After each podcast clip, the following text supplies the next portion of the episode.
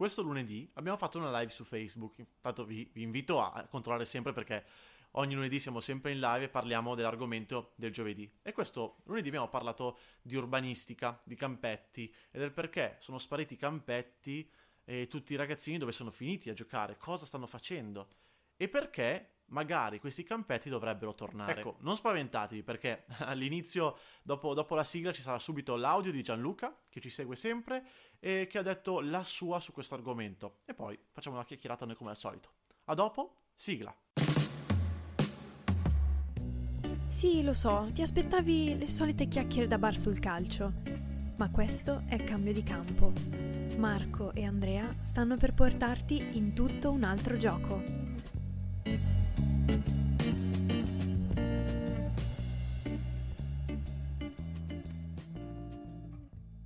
Ecco, probabilmente se in ambito urbanistico ci sforzassimo a studiare eh, lo sviluppo delle città, eh, mettendo di nuovo al centro dei piccoli spazi pubblici all'interno dei rioni, all'interno dei quartieri, con piccoli campi ad uso pubblico, dove i ragazzi, i bambini scendono dal svolgere ogni tipo di attività sportiva, tra cui quella calcistica, probabilmente riusciremo a eh, sopperire a quel numero di ore che in allenamento non è possibile praticare per svolgere tutte quelle situazioni eh, che nel calcio eh, si vivono durante una partita. Ma Andrea, io a questo punto, cioè andrei a casa tu lui ha detto. Ha detto tutto Gianluca. Non, non potrei aggiungere niente di meglio. Ha detto tanto Gianluca. Sì, sì ha detto tanto. Effettivamente. Allora salutiamolo. Sì. Gianluca Mandas che ci segue sempre. Ci seguirà. Ciao Gianluca. Ehm, allora, devo dire, vorrei partire da un appunto che ha fatto Gianluca, mm. che secondo me è il principale. Sì. Posto che l'obiettivo dovrebbe essere, come tutti sappiamo, quello di far migliorare i nostri ragazzi, il numero di ore è l'elemento su cui dovremmo agire tutti. Mm. No?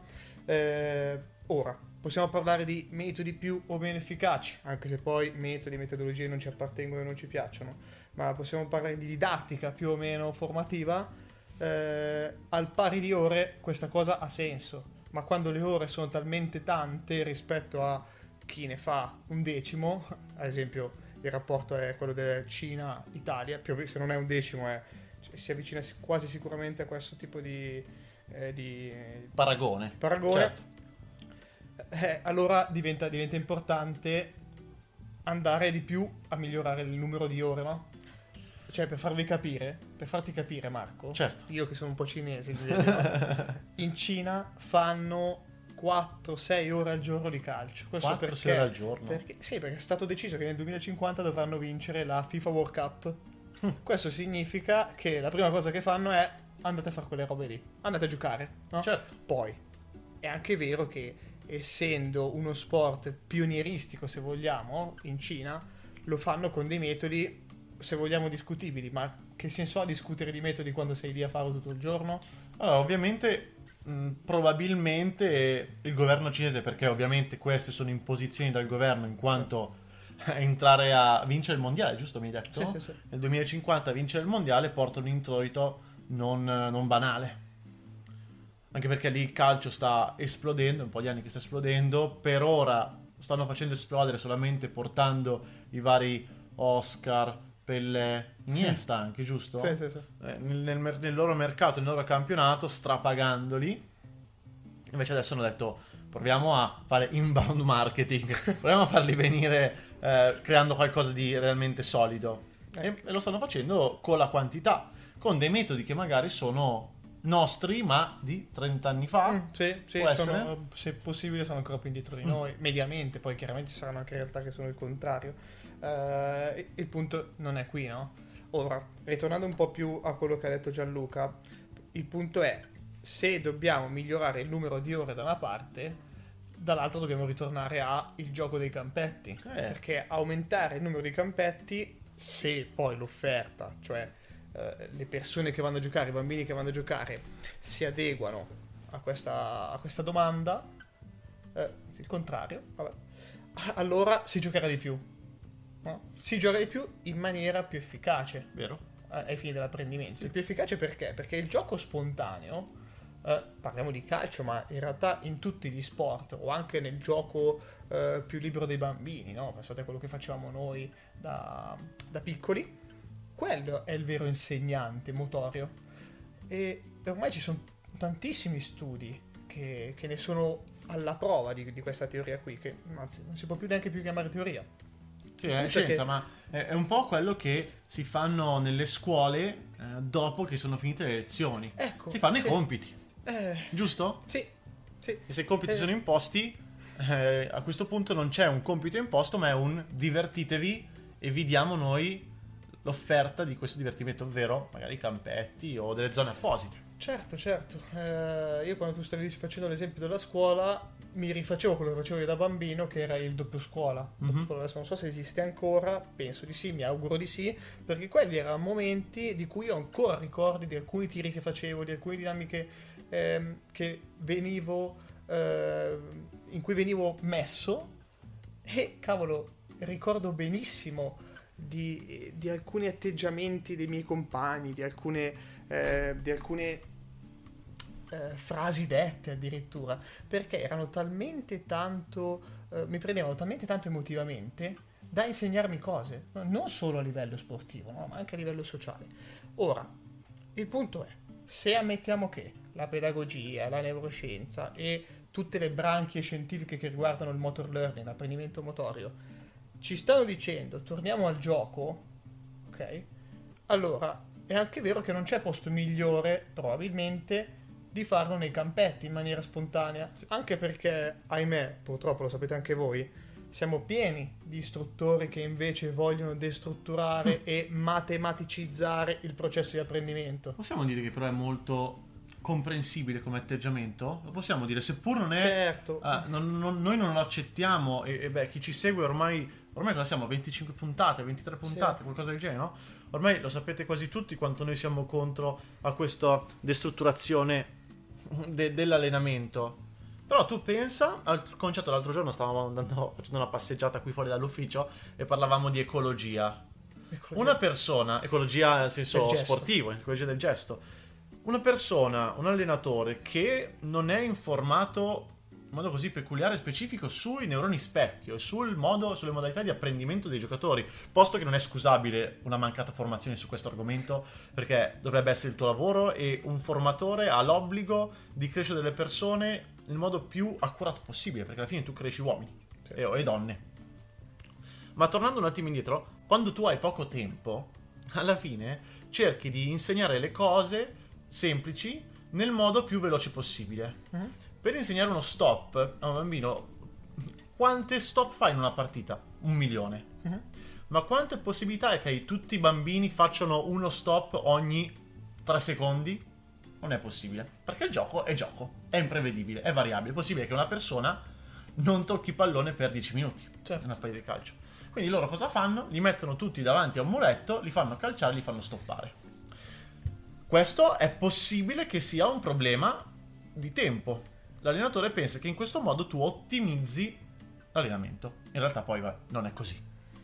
Certo, secondo me è perché ragioniamo con modelli matematici, no? sì. per lo più lineari. Cioè, oggi pensi il fatto di metterti di fronte a una parete e tirare la palla e quindi ricevere la palla e fare degli stop, ti stai dicendo scomponi il gesto, rifarlo n volte diventerai bravo a farlo. Una volta che sei bravo a far quello, andiamo su una roba un po' più complicata, che è più in direzione del gioco, che è più in situazione, e miglioriamo quella roba lì. Cioè linearizziamo l'apprendimento, tant'è che, eh, tant'è che ormai queste cose stanno, stanno non dico passando di moda perché è volgare, ma eh, non hanno più un senso, cioè la pedagogia studia il processo di apprendimento non lineare, no? cioè del tutto, sì. del tutto, del gioco insieme e quindi avvalora ancora più la tesi del gioco spontaneo, del gioco creativo. E è una cosa a cui penso e mi confronto con tanti miei colleghi. Eh, qualche giorno fa, dopo una cena, ero lì con un mio collega e, e parlavamo di, di, della periodizzazione tattica. No? Noi faremo anche un episodio su questo con un nostro amico allenatore, Giulio, che salutiamo. Mm, parlando di questo, eh, lui mi diceva: Anch'io uso giochi di posizione, che sono uno dei strumenti, se vogliamo, che fanno parte della, della periodizzazione tattica. E mi fa un esempio di come ha fatto l'ultimo allenamento attraverso un gioco di posizione. Ora, senza star qua a spiegare il tutto perché dovrei disegnare, sarebbe lungo, ma a un certo punto vedo che lui per cercare di trovare l'ampiezza obbliga in certe fasi di quel gioco lì ad andare per forza in ampiezza per tornare dentro, ok? Eh, voleva allenare l'ampiezza, mi sembra appunto. Eh, la questione è, nel gioco vero, non è che vai in ampiezza per insegnare, cioè tu stai prendendo il gioco, lo stai modificando. E, e così non ha più senso.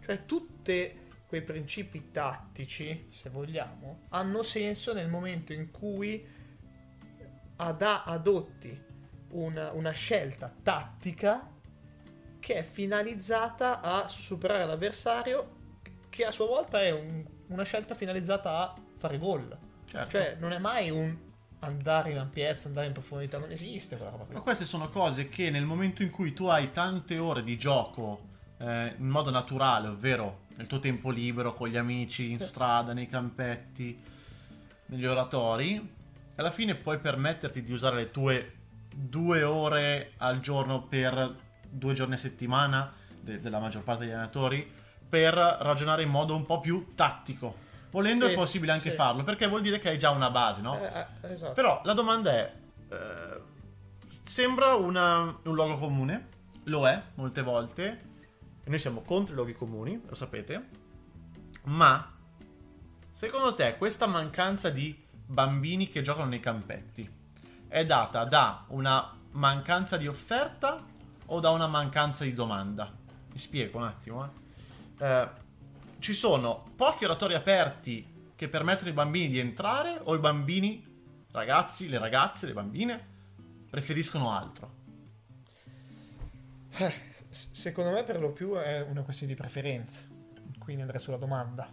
Questo perché mm, ne parlavamo anche l'altro giorno un po', no? Nella live, sì. Sì, no, un po' più trasversalmente in realtà. Eh, oh, Però- Prendo il pretesto per dire che ogni lunedì sera noi siamo in live sulla nostra pagina Facebook e chiacchieriamo un po' con voi sulle tematiche che poi affronteremo molto probabilmente il giovedì successivo. Per cui state sempre all'occhio perché mettiamo sempre il post per avvisarvi. Ecco, stavo dicendo che rispetto appunto a questa live dicevamo di come la mancanza di domanda probabilmente influenzi il comportamento, Certo. no? Eh, mancanza di domanda intesa come se io voglio intrattenimento lo cerco, ma non è che cerco il calcio o il basket o la PlayStation. Cosa più comoda. Eh, cerco la cosa più comoda perché a proposito di ecologia del gesto, non è che agiamo in maniera ecologica solo quando stiamo giocando, agiamo in maniera ecologica sempre, no? I principi dell'economia si basano su quello, le scelte delle persone sono fatte, sono fatte in base a, a- a questi concetti.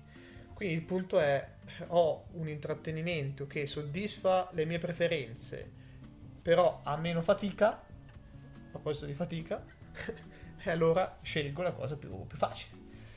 Ora, mm, il punto è che, mm, che secondo me nel momento in cui si fa un passo verso la scoperta di preferenze nuove, cioè facciamo finta che io sia un bambino che sta davanti alla PlayStation Certo. no? e basta, e non conosco il calcio, vado a giocare a calcio, Mm. Quella mi, mi si crea secondo me una nuova necessità, che è quella un po' più sociale, dell'interazione sociale, dell'inclusione sociale, a cui io non potrò più ehm, andare incontro se non ritornando nel campetto, no? ritornando nel campo da calcio Sì. de- delle società sportive.